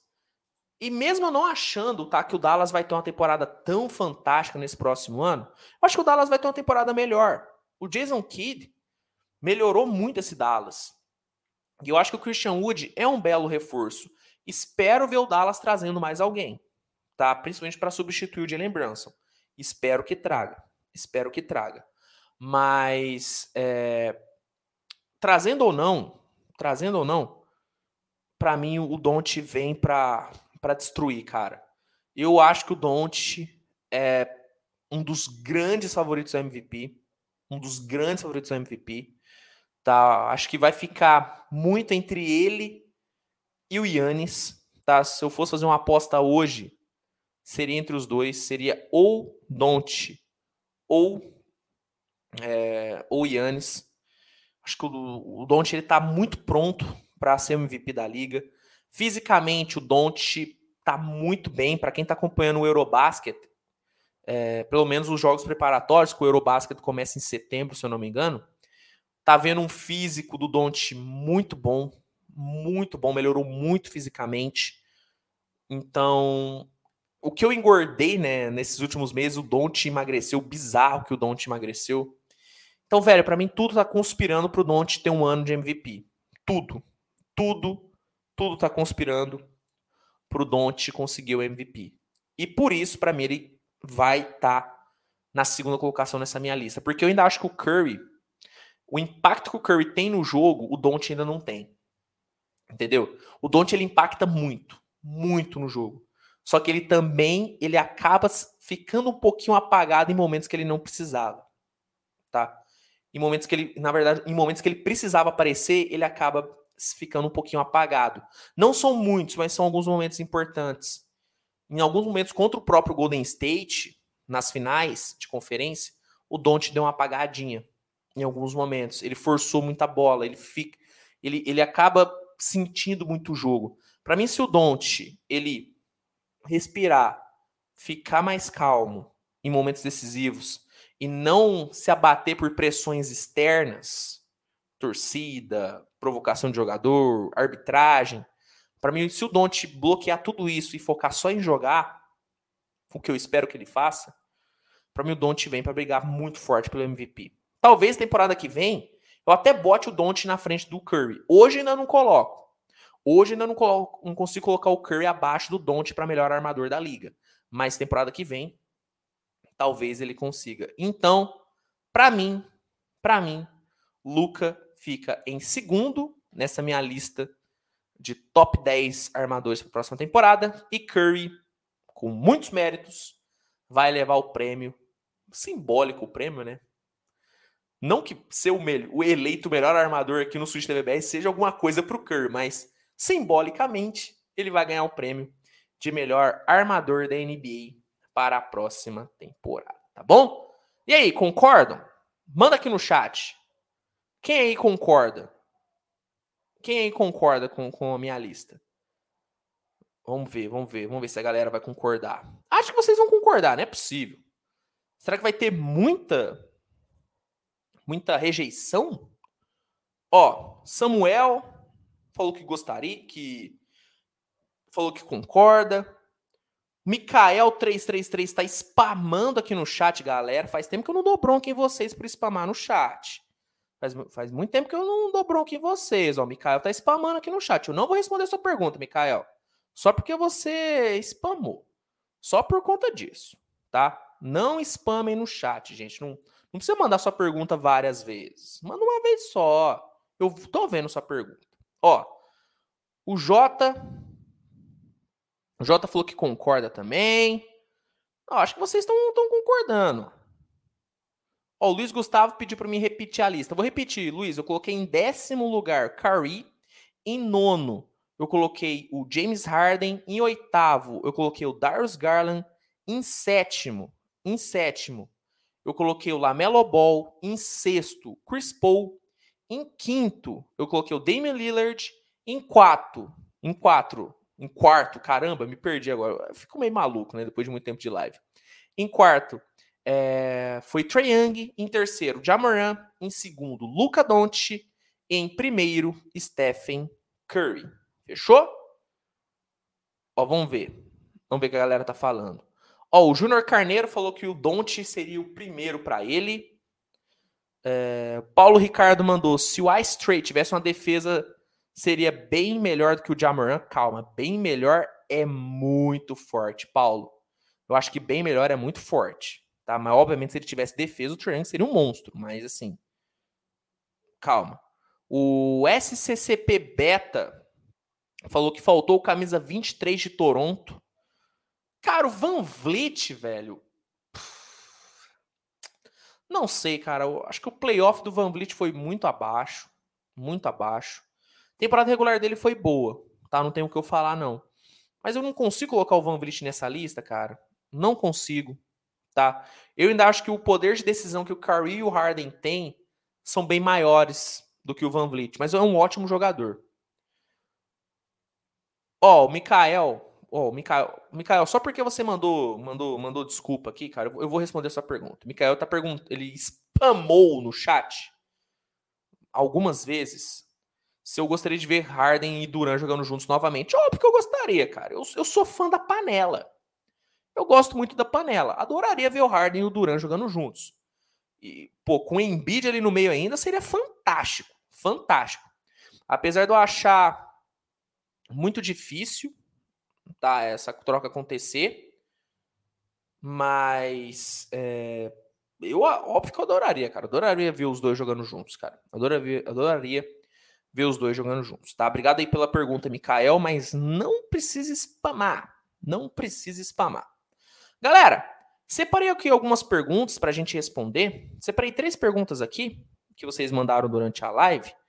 Eu vou responder aqui, tá? Vou responder aqui. E aí, e aí, eu vou passar para um momento aleatório, tá? Onde eu só vou responder perguntas aleatórias, aleatórias de vocês. Nada sobre NBA, hein? Nada sobre NBA depois. Vou só responder essas três perguntas e aí a gente passa para o momento aleatório. Antes, deixa eu só responder a mensagem aqui do Jogo Limpo BR, porque eu pô, adoro ler essas mensagens. Seu canal é muito brabo, mano. Me inspiro no seu trampo pro meu canal. Todo sucesso para ti. Que isso, cara. Tamo junto. Fico muito feliz de saber que tu tá curtindo o trampo, que você tá se inspirando. Parabéns pelo canal. Sempre bom ver novos produtores de conteúdo surgindo. E que legal que eu tô te inspirando, cara, porque eu tive muita gente bacana para me inspirar quando eu comecei. E fico feliz, cara. Fico feliz de saber que eu tô te inspirando. Tamo junto demais. Não sei se eu sou uma boa inspiração, né? Não sei, não sei. Mas, pô, que bom que eu tô te inspirando, né? Tamo junto, jogo limpo. Tamo junto demais, tá bom? É, vamos responder aqui três perguntas que eu separei. Ó, primeira é do Marcelo Dias, tá? O Marcelo Dias mandou: tem algum armador do draft que você acredita para a próxima temporada? Bom, se você tá falando do draft desse, dessa última temporada, desse último draft, cara, eu particularmente gosto muito do Tai Tai, tá? Que foi draftado pelo Houston, inclusive draftado bem abaixo. Poderia ter sido draftado mais cedo. Gosto muito do Tai Tai, velho. Talvez seja um dos meus armadores favoritos dessa última classe. Hum, sendo melhor ou não, é o que eu tenho mais expectativa. Eu espero muito do Tai jogando esse Rockets. Então, se eu fosse indicar um armador aqui para vocês, seria o Tai Obviamente o Jaden Ive, né? Mas o Jaden Ive eu não considero tanto armador. Acho que o Jaden Ive é muito mais um shooting guard do que um armador de fato. Tanto é que na universidade ele jogou muito mais como um, um, um ala armador, então não considero tanto ele um shooting guard. Então, um armador que eu gosto muito dessa última classe é o Tai Tai, velho. Gosto demais mesmo, gosto demais mesmo do, do Tai Tai, velho. Gosto muito dele. Espero, espero que o, o, o Tai consiga, consiga uma vaguinha, uma vaguinha aí de titular nesse Houston Rockets. Vai ser difícil tirar o Kevin Porter, mas eu espero que ele consiga. Então, um armador que eu indico aí vocês assistirem é o Tai Tai Washington, também. Tá o Jota mandou: quem tem mais potencial, Lamelo ou Lonzo? Olha, potencial é o Lamelo. Acho que não tem nem muita dúvida em relação a isso. Acho que o Lamelo é um dos jogadores com maior potencial da liga, não só do que o Lonzo, tá? Só que o Lonzo, muita gente tira o Lonzo pra merda, dizendo que ele é horrível, que o Lamelo é muito melhor que ele. Concordo que o Lamelo é melhor do que ele, tá? Mas o Lonzo ele é muito bom muito bom jogador. Muito bom jogador. Se o Lamelo tivesse um Lonzo no time dele, o time dele seria muito melhor. Entendeu? Então, mesmo eu gostando mais do Lamelo, achando o Lamelo muito mais talentoso, muito melhor ofensivamente e defensivamente é muito bom também, eu gosto muito do Lonzo, cara. Sou muito fã do Lonzo. E essa versão dele no Bulls, eu me agrada demais, cara. Espero muito do Lonzo nesse próximo ano. Tomara que ele fique saudável, porque saudável eu, eu mencionei ele, cara. Saudável para mim. Ele é um dos armadores mais impactantes da liga, porque a defesa que o Lonzo tem, pouquíssimos armadores na NBA tem, cara. Então, gosto muito do Lonzo, mas o Lamelo tem mais potencial. Né? Acho que não tem nem muita, muita dúvida em relação a isso, tá bom? E última pergunta, última pergunta que eu separei, e aí a gente vai passar para o nosso momento aleatório, onde, lembrando, é só perguntas não relacionadas a basquete. O Diogo Miguel mandou. Luiz, se o Chet Holmgren der certo, você acha que ele vai ser o principal do Oklahoma? Cara, se o Chet Holmgren der certo, porque tem diferença, né? Entre, por exemplo, o Keegan Murray der certo e o Chet Holmgren dar certo. O Keegan Murray dar certo, para ele ser considerado um jogador que deu certo, ele tem que, pô, se tornar um jogador consistente. Se o Keegan Murray ser consistente, ele já deu certo. Para o Chet Holmgren ser considerado um jogador que deu certo, ele vai ter que ser o melhor jogador da liga. Porque a expectativa em cima dele é isso. Qualquer coisa abaixo de ser o melhor jogador da liga já vai fazer o Chet Holmgren ser visto com os outros olhos. Então, pensando no Chet Holmgren der certo, dar certo, né? Se ele der certo, para mim o Chet não vem para ser só o melhor jogador do Oklahoma, ele vem para ser o melhor jogador da liga, porque esse é o nível do Chet caso dê certo de fato. Então, para mim, se o Chet der certo mesmo, ele vai ser o melhor jogador do Oklahoma e vai ser o melhor jogador da liga. Porque esse é o potencial dele. Entendeu? Tomara que ele consiga alcançar esse potencial. Tomara. Tomara. Porque todo mundo sabe como eu sou cético com o Chet Holmgren. Sou muito cético com ele. Gosto muito, mas eu sou muito cético com ele. Então, tomara que ele dê certo, cara. Tomara que ele dê certo. Tomara, tomara que ele dê. Galera, vamos aqui para o momento aleatório, então. Que agora, ó, já tô relaxado. E agora é só perguntas aleatórias, só perguntas não relacionadas ao basquete, hein? Manda agora, manda agora, que esse finalzinho é o momento aleatório, é o momento que eu mais gosto. Então, soltem as suas perguntas aleatórias. Nada sobre NBA, nada sobre basquete. Vamos lá, vamos lá, tô esperando vocês. Ó, o Diogo Miguel já mandou, já mandou a braba aqui, hein? Luiz, ó, oh, caramba, me perdi. Luiz, o que, que você acha da atitude do Mbappé de parar de correr na jogada do PSG? Velho, eu acho, cara, que é, é, foi uma das, uma das atitudes mais patéticas que eu já vi de uma superestrela em campo, cara. Na boa, para quem não sabe o que rolou, num contra-ataque do PSG contra o Montpellier, tá, o Montpellier, o, o Mbappé estava passando na esquerda, tá? Na esquerda.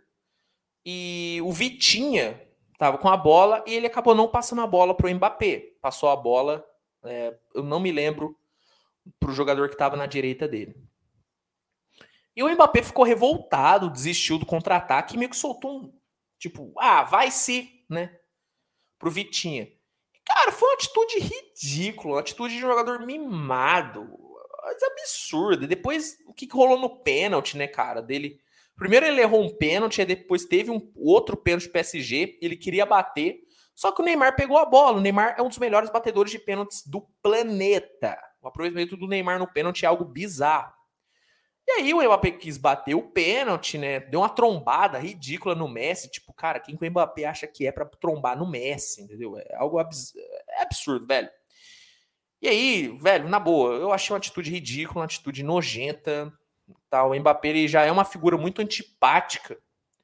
Para mim, ele ficou ainda mais antipático depois disso velho, na boa, não, não dá, cara, não dá, não dá. Eu acho que o, a atitude do Mbappé foi ridícula, ridícula, uma das atitudes mais ridículas de uma estrela que eu já vi. Muito ridícula, cara, muito ridícula.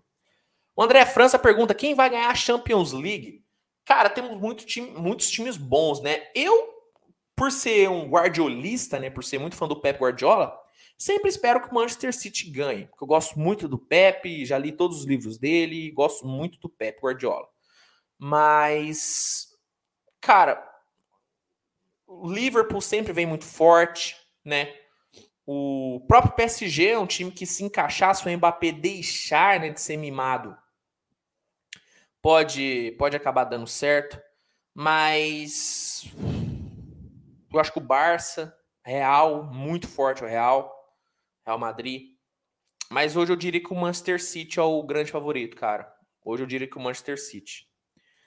Jogo Limpo mandou, podia ter um racha entre os canais de YouTube de basquete. Aposto que a gente amassava a galera do Bandeja. Que isso, pô. Posso falar? Dizem as más línguas, é que eu nunca vi ele jogando, tá? Dizem que o, o, o, o Mesa, né, o Gustavo Mesa do Bandeja, que não é mais do Bandeja, né, é do Firmeza Networks, ele e o Grande Firu, Tamo junto, inclusive os dois fazem um trabalho fantástico aqui no YouTube. O, o Mesa joga muita bola, tá? O Yuri, meu parceiro Yuri Fonseca, ele já contou alguns causos, algumas façanhas de Gustavo Mesa no, no grande, né, no famoso racha do Zil da Natel em São Paulo, cara. Dizem que o Mesa é muito craque. Nunca vi jogar, tá? Nunca vi jogar. Mas dizem que ele é muito craque. Então não sei se a gente dava um, se a gente amassava eles não, hein, cara? Não sei não. Eu não sou muito bom não, tá? Eu sou aquele famoso enganador. Eu engano que eu jogo bem, eu jogo mal, mas eu dou enganada legal, assim. Como todos os esportes que eu pratico, eu engano em todos, tá? Então não, eu não botava essa banca que a gente amassava a galera do bandeja, não, viu, cara? Porque dizem que o mesa, pelo amor de Deus, cara, dizem que o mesa é algo bizarro, bizarro. Luiz Gustavo perguntando se eu sou de BH. Não sou de BH, parceiro. Eu sou de Uberaba. Uberaba, Minas Gerais. Mas conheço muito. Conheço muito. Muito. Muito BH. Samuel pergunta: Luiz, fala um pouco da sua vida, com, que você, com quem você mora, com quem você trabalha sem ser YouTube. Cara, eu trabalho exclusivamente com YouTube. Tá? Não me considero um youtuber, mas eu sou um produtor de conteúdo. Tá? É só para dar uma glamoralizada mais na, na, na profissão. Eu trabalho com YouTube, exclusivamente com YouTube. Isso aqui é meu trabalho, então não estou fazendo aqui de sacanagem, realmente é um trabalho. E eu moro sozinho, cara. Eu moro sozinho. De vez em quando eu. eu todo final de semana, na verdade, vou para casa dos meus pais. Tanto é que vocês veem que dá uma mudada no cenário.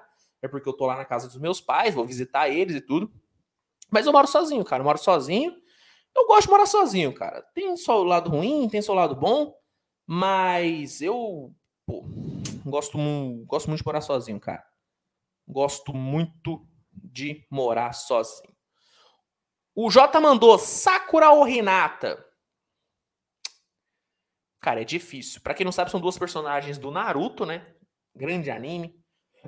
Gosto muito, sou muito fã de Naruto. Cara, a Hinata, o começo da Hinata, a Hinata no Naruto clássico é muito chata. Eu acho ela muito chata no começo do Naruto clássico. A Sakura, ela é um pouquinho mais relevante, mas também é muito chata. Acho que como crescimento de personagem, eu acho que a Sakura cresce muito, muito no anime. A Hinata cresce, mas não tanto. Então, vou ficar com a Sakura, velho. A Sakura foi muito importante na, na Guerra Ninja, teve um, um protagonismo muito grande em alguns arcos, né? Luta com o Sasori, né, da Katsuki. Então, velho, eu vou de Sakura. Sou mais a Sakura, mano. Valeu pela pergunta, Jota. Tamo junto. É, o Beta pergunta: o que é melhor, Naruto ou Dragon Ball? Cara, é uma, talvez seja uma opinião meio impopular minha, cara, mas eu não sou tão fã assim de, de Dragon Ball, não, tá, cara? Eu gosto do Dragon Ball, fiz a Genkidama com o Goku, gosto do Kamehameha, acho máximo. Mas como anime, como história e tudo, Cara, acho que não tem nem comparação. Acho que o Naruto é muito mais bem escrito e muito mais profundo do que o Dragon Ball, cara. Acho que não tem nem comparação. Sou muito mais Naruto do que Dragon Ball. Muito mais, muito mais. Lucas KGB, já assistiu The Boys? Já assisti The Boys. Não assisti a última temporada, eu tenho que assistir.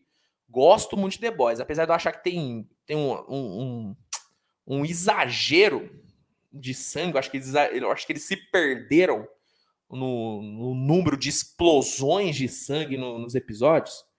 É, eu gosto muito, cara. Acho que é uma série bem legal. Os quadrinhos são muito bons, aparentemente. Eu não li ainda, mas eu pretendo comprar os quadrinhos. São muito bons. Então, gosto de The Boys, cara. Gosto de The Boys. Marcelo diz: técnico do Corinthians precisa ser demitido? Velho, é duro, porque assim, eu sou, eu sou corintiano, tá? Para quem não sabe é muito difícil. Quando você torce para o time, você, você tem opiniões um pouco, um pouco não, né? Muito mais enviesadas. Como torcedor, eu queria que o Vitor Pereira fosse mandado embora agora. Agora, manda agora, hoje, ontem, um mês atrás. Tinha que ter mandado embora. Só que, olhando de fora, ele até que, entendeu? Ele tem algumas ideias muito boas de futebol, ele é um treinador de personalidade. Acho que a entrevista que ele deu ontem para o Ricardo Martins da TNT, onde ele respondeu que você acha que eu estou preocupado em ser demitido? Eu, olha o tanto de dinheiro que eu tenho na conta. Acho que foi uma resposta muito babaca. Acho que foi uma resposta muito babaca. É, ele é bem soberbo, como a grande maioria dos treinadores portugueses, treinadores. É, nada contra Portugal, tá? Mas os treinadores europeus e muitos dos portugueses que vieram trabalhar no Brasil, muitos deles são muito soberbos. Eu achei eles muito soberbos. Opinião minha, posso estar equivocado. Então, eu acho o Vitor Pereira muito. Acho que, cara, ele é muito, muito arrogante, entendeu? Gosto dele, acho que o trabalho dele não é um trabalho péssimo, teve que lidar com muitas lesões, muitos reforços não jogaram nada, o William não jogou nada bem, Roger Guedes muito, muito mal, Renato Augusto muito tempo machucado, Paulinho não jogou, mas não sei, cara, meu lado passional diz que o Corinthians tem que mandar embora, o meu lado racional diz que seria interessante manter ele. Não sei qual lado eu escutaria mais. Talvez o meu lado passional fale um pouquinho mais alto nesse momento. Mas eu não acho ele um treinador ruim, não, tá? Não acho ele um treinador ruim, não. Jota perguntou: quem é o seu favorito, Pen ou Madara? Dois vilões de Naruto. Cara, talvez seja uma opinião meio impopular minha, assim, tá? Porque eu, eu sei que muita gente idolatra o Madara, acho o Madara absurdo. Mas pensando em construção de vilão, tá? Cara, eu acho que o Pen, ele, é, ele me vende mais a, a, a ideia dele, tá ligado? Entendeu? Eu acho que o, o Madara, então o Madara, na minha visão, ele é muito mais um vilão que eu só quero poder, só quero ficar mais forte. Que se dane. O Pen não, cara. O Pen ele tinha uma motivação, tá ligado? O Pen ele tinha ali o, o Nagato, né, que na verdade controlava os seis caminhos de Pen ele tinha uma motivação mais forte, tinha todo um papo de, de, de sem dor não há felicidade, que para ter felicidade tem que vir a dor primeiro. Não gosto muito dessa filosofia, mas eu acho que ele tinha um motivo, entendeu? O Madara era muito muito muito fútil, tá ligado? Madara, ah, eu quero ser forte que se dane. Entendeu? Né? É complicado. É complicado. Então eu eu prefiro o Pen, cara. Madara, obviamente, é mais forte. Acho que as lutas que tiveram no arco do Madara foram absurdas. Tipo, a luta dele contra o Hashirama, a luta dele contra o Naruto e o Sasuke, a luta dele contra o Maitogai, né? O Gai Sensei. Foram lutas. Caramba, quase derrubei o microfone. Foram lutas muito boas, mas eu prefiro o Pen, cara. Como construção de personagem, prefiro o Pen, cara. Prefiro o Pen. Vamos aqui é... O Jota pergunta: Manchester United vai ser rebaixado? Cara, eu acho que não.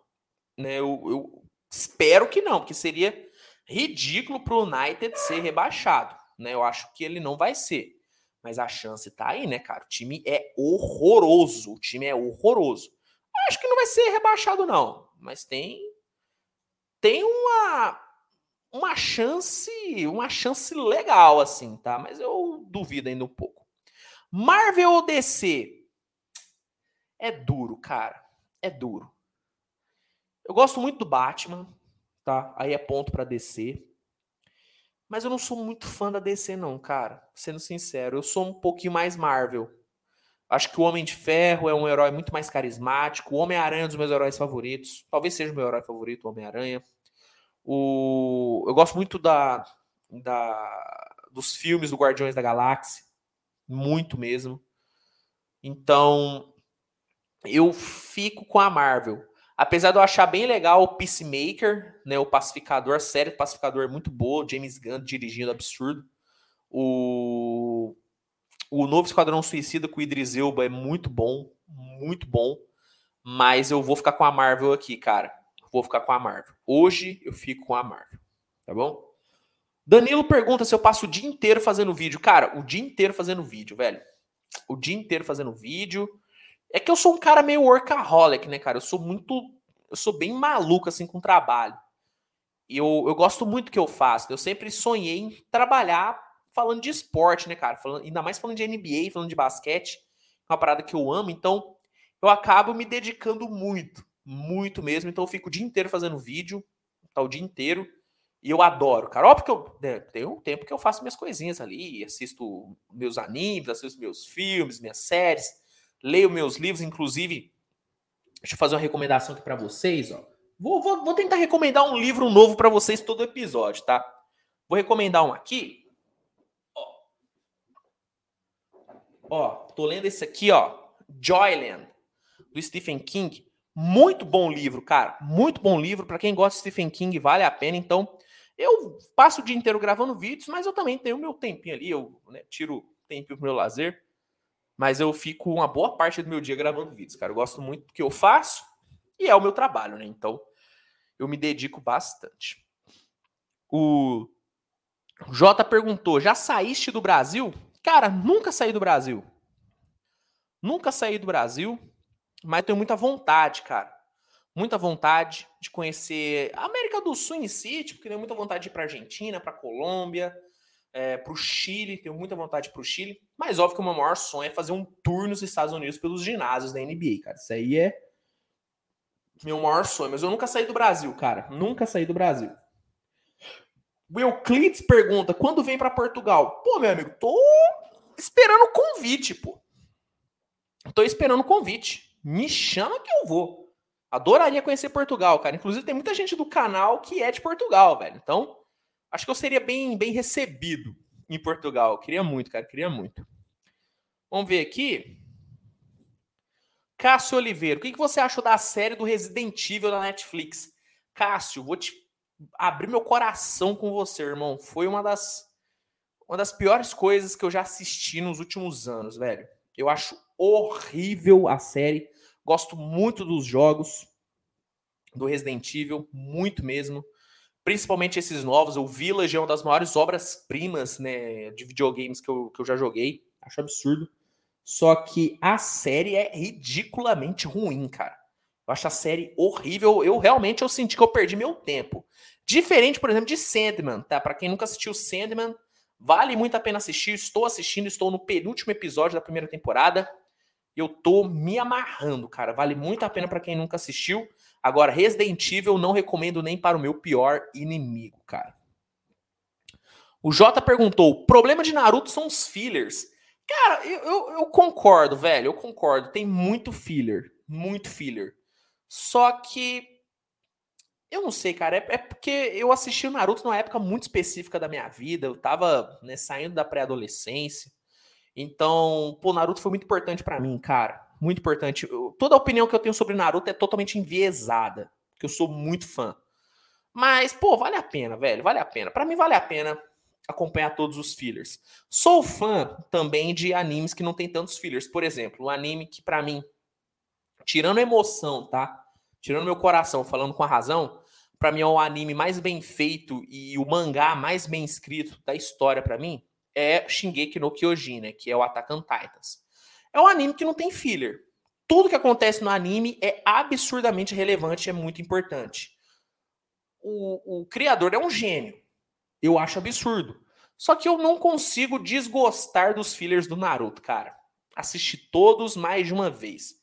Mas eu gosto muito de Naruto, cara. Eu recomendo que você assista até os fillers, velho. Sendo sincero, acho que, que vale a pena, tá?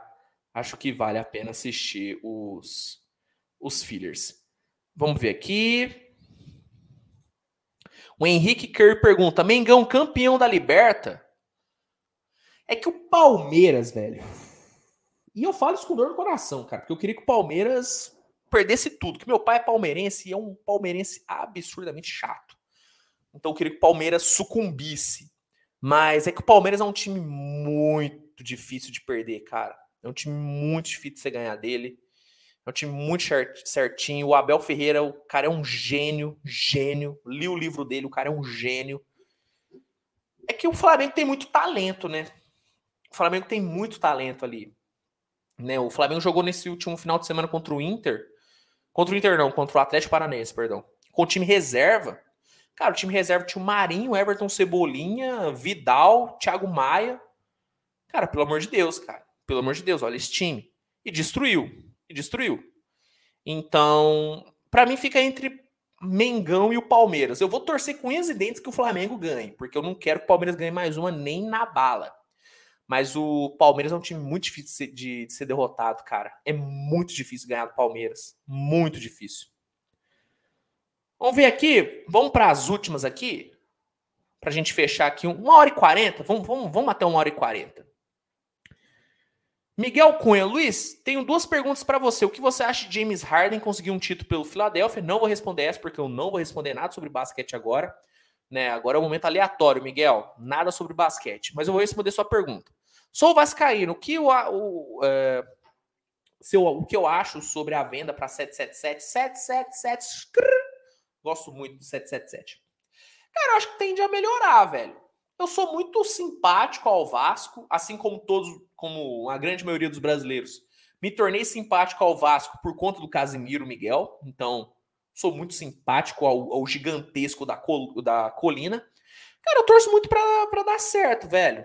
Sendo bem sincero, eu torço muito para dar certo o Vasco. Faz falta ter um Vasco na Série A.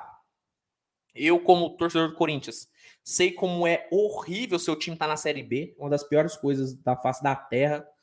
Então é horrível. Então torço muito para dar certo. Espero que dê certo. Acho que vai dar certo. A 777 Partner, né, que foi a, a, a empresa que comprou o Vasco, se mostra ser uma empresa bem séria. Então a expectativa é que dê certo, mas tem que injetar uma grana agora. Não tem jeito. Tem que injetar a grana agora. Para ontem. E a base do Vasco é boa, hein? O Andrei é um jogador maravilhoso. Maravilhoso. É, vamos aqui. Muita gente perguntando do Vasco. Já dei minha, minha opinião. O Jota. Qual o seu videogame favorito? Cara, é duro, hein? É que assim, eu sou muito fã do God of War. Muito fã do God of War. Muito, muito. Só que eu acho que o jogo que eu mais joguei, inclusive jogo até hoje, é o The Witcher 3. Tá? É o melhor jogo que eu já joguei. O melhor jogo que eu já joguei. Sou viciado em The Witcher. Jogo até hoje, como eu disse. Inclusive, acho que eu vou jogar hoje depois do podcast.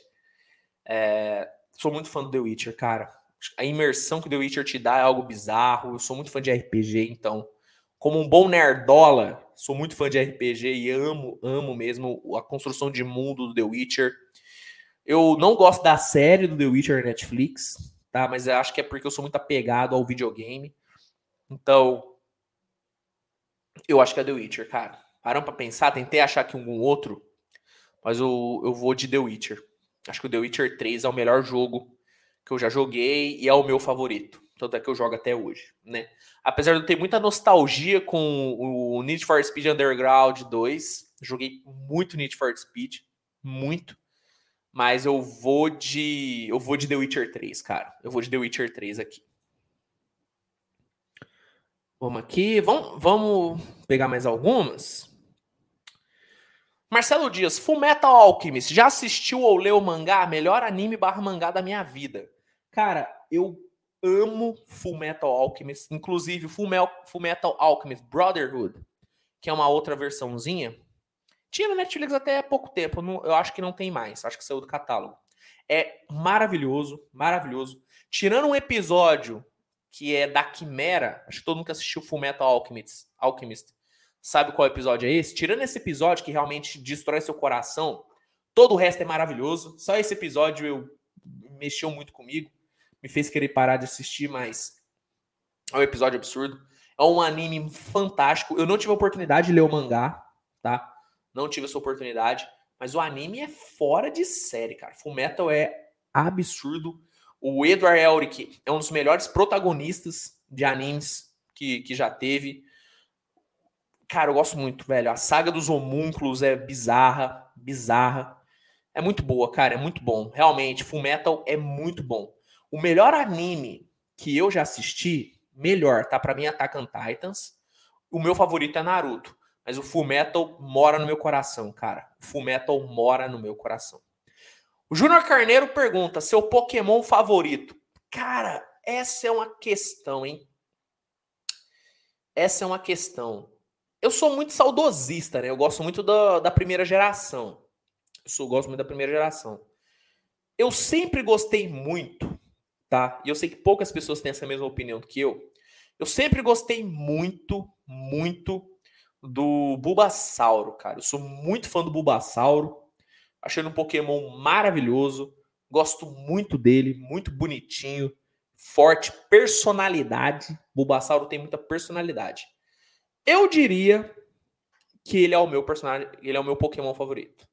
O Bulbasauro é o meu favorito. Acho ele acho ele impressionante, cara. Acho ele impressionante. O Jota pergunta: quem é o, o GOAT? Messi ou CR7? Gosto muito da história do Cristiano.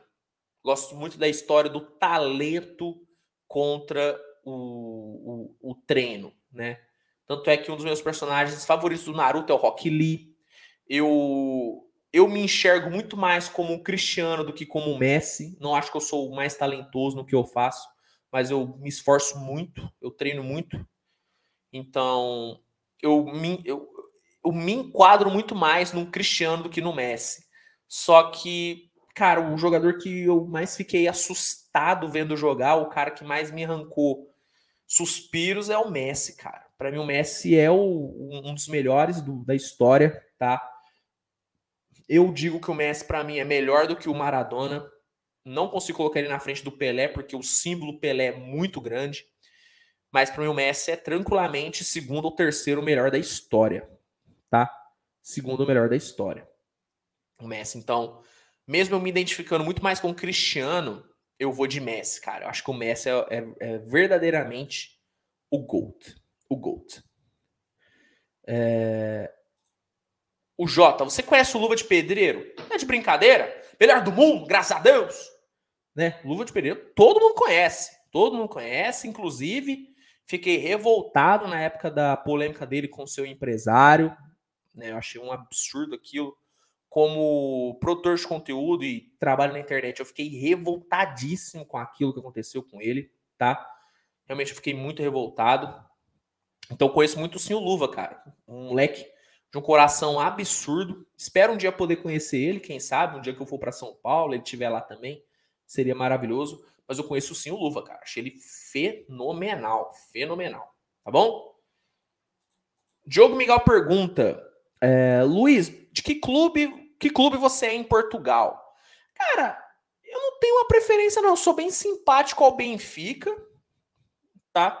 Eu sou muito simpático ao Benfica. Gosto muito da camisa, acho que a história do time é muito bonita. O fato, né, deles soltarem a águia no ginásio, né? É, no ginásio, é no estádio. Se eu não me engano, é o estádio da luz, né? Se tiver torcedor do Benfica aqui, me corrijam se eu estiver errado, mas eu acho que é o estádio da luz do Benfica. Soltarem a águia, eu acho animal, cara, animal. Acho que se eu fosse torcer para algum time Portugal seria o Benfica, cara. Eu seria um benfiquista. Eu seria um benfiquista. Adriano Mesquita, entre Ronaldinho e Neymar, quem é melhor individualmente pela seleção brasileira? Cara, assim, falando de melhor, acho que não tem que. Acho que, assim, o Neymar para mim é melhor. O Neymar, para mim, é o melhor jogador brasileiro que eu vi, tá? que eu vi. Eu vi a fase final do Ronaldo, eu não vi o Romário, eu vi pouquíssimo do Romário, entendeu? Então eu não consigo opinar sobre esses caras. Dos que eu vi, Neymar é o melhor, tá? Neymar é o melhor. Eu vi muito Ronaldinho. O Ronaldinho ele era muito plástico, era muito bonito, muito maneiro ver o Ronaldinho jogar. Mas o Neymar ele é muito acima, cara. O Neymar ele é muito bom, muito bom, muito completo, muito recurso. E pela seleção, cara, o Ronaldinho foi muito relevante, né? O Ronaldinho fez um dos gols mais importantes da história do Brasil, que ligou contra a Inglaterra em 2002. É campeão, né? Só que o Ronaldinho, para mim, ele teve talvez a pior performance de o melhor do mundo em Copa do Mundo, cara, que foi em 2006. O Ronaldinho chegou como o melhor do mundo e foi horrível naquela Copa. Horrível. E depois nunca mais, né, cara? Entende? Acho que o Neymar ele teve uma Copa de 2014 muito forte, muito boa até a lesão. 2018 ele estava muito abaixo, estava lesionado, mas mesmo assim ainda jogou relativamente bem. E vamos ver agora. Vamos ver agora em 2022. A minha expectativa é que venha o Hexa. Acho que o Brasil tem tudo para ser Hexa, tendo o Neymar como grande jogador. Eu coloco o Neymar acima. Eu acho que o Neymar foi melhor do que o Ronaldinho e maior do que o Ronaldinho também. Tá? Na minha visão, eu vejo o Neymar bem acima assim no Ronaldinho. Mas eu sou muito fã do R10, cara. Não tem jeito. O R10 é absurdo, mas eu vou botar o Neymar na frente dele. Eu sou Neymar Zete, né, cara? Então, muito, muito enviesado. Bom, vamos encerrar o episódio então, galera? Vamos encerrar o episódio. Cara, como eu gosto, como eu gosto do momento aleatório. Cara, o momento aleatório é muito bom, mas a lista também foi muito legal, hein? Deixem aqui nos comentários da live, quando a live terminar, o que, que você achou da lista? O que, que você achou do meu top 10? Se você concordou, se você discordou, deixe o seu top 10 nos comentários aqui no YouTube, tá? Que é muito importante, é muito legal mesmo saber sua opinião. Se você gostou do episódio, velho, por favor, deixa o seu like, tá? Deixa o seu like, que vai me ajudar muito. Se inscreva no canal aqui no YouTube. E lembrando, galera que tá só ouvindo o episódio, toda terça-feira, a partir das 19 horas, tem Switch Podcast ao vivo no YouTube, tá? Lá no nosso canal no YouTube, Switch TVBR. Toda terça-feira, às 19 horas, estaremos ao vivo aqui. E, como eu disse no começo, essas próximas semanas o tema será top 10 por posição. Hoje foi os 10 melhores armadores, onde decidimos que o Curry, decidimos assim, né? Eu decidi, né, falei para vocês.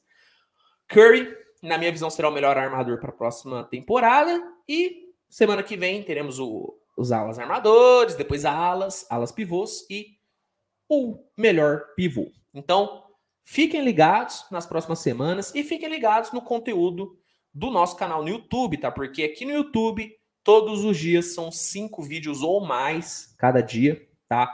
É, quando a NBA voltar, vai ser mais conteúdo ainda, então já se inscreve, já ativa as notificações, já fica ligado, porque o conteúdo não vai parar em nenhum momento, tá bom? Galera, obrigado mesmo por essa audiência maravilhosa de vocês aqui nesse episódio. Muito feliz mesmo com todo mundo que esteve aqui. Obrigado por esse momento aleatório fantástico, várias perguntas sobre anime, sobre futebol, gosto muito de falar sobre tudo isso. E semana que vem a gente se vê. Semana que vem a gente se vê aqui para mais um Switch Podcast, mas no YouTube a gente se vê durante todos os dias aí, porque o conteúdo não para, tá bom? Galera, grande abraço e até a próxima. Tamo junto, gente. Obrigado demais por essa audiência animal de vocês, cara.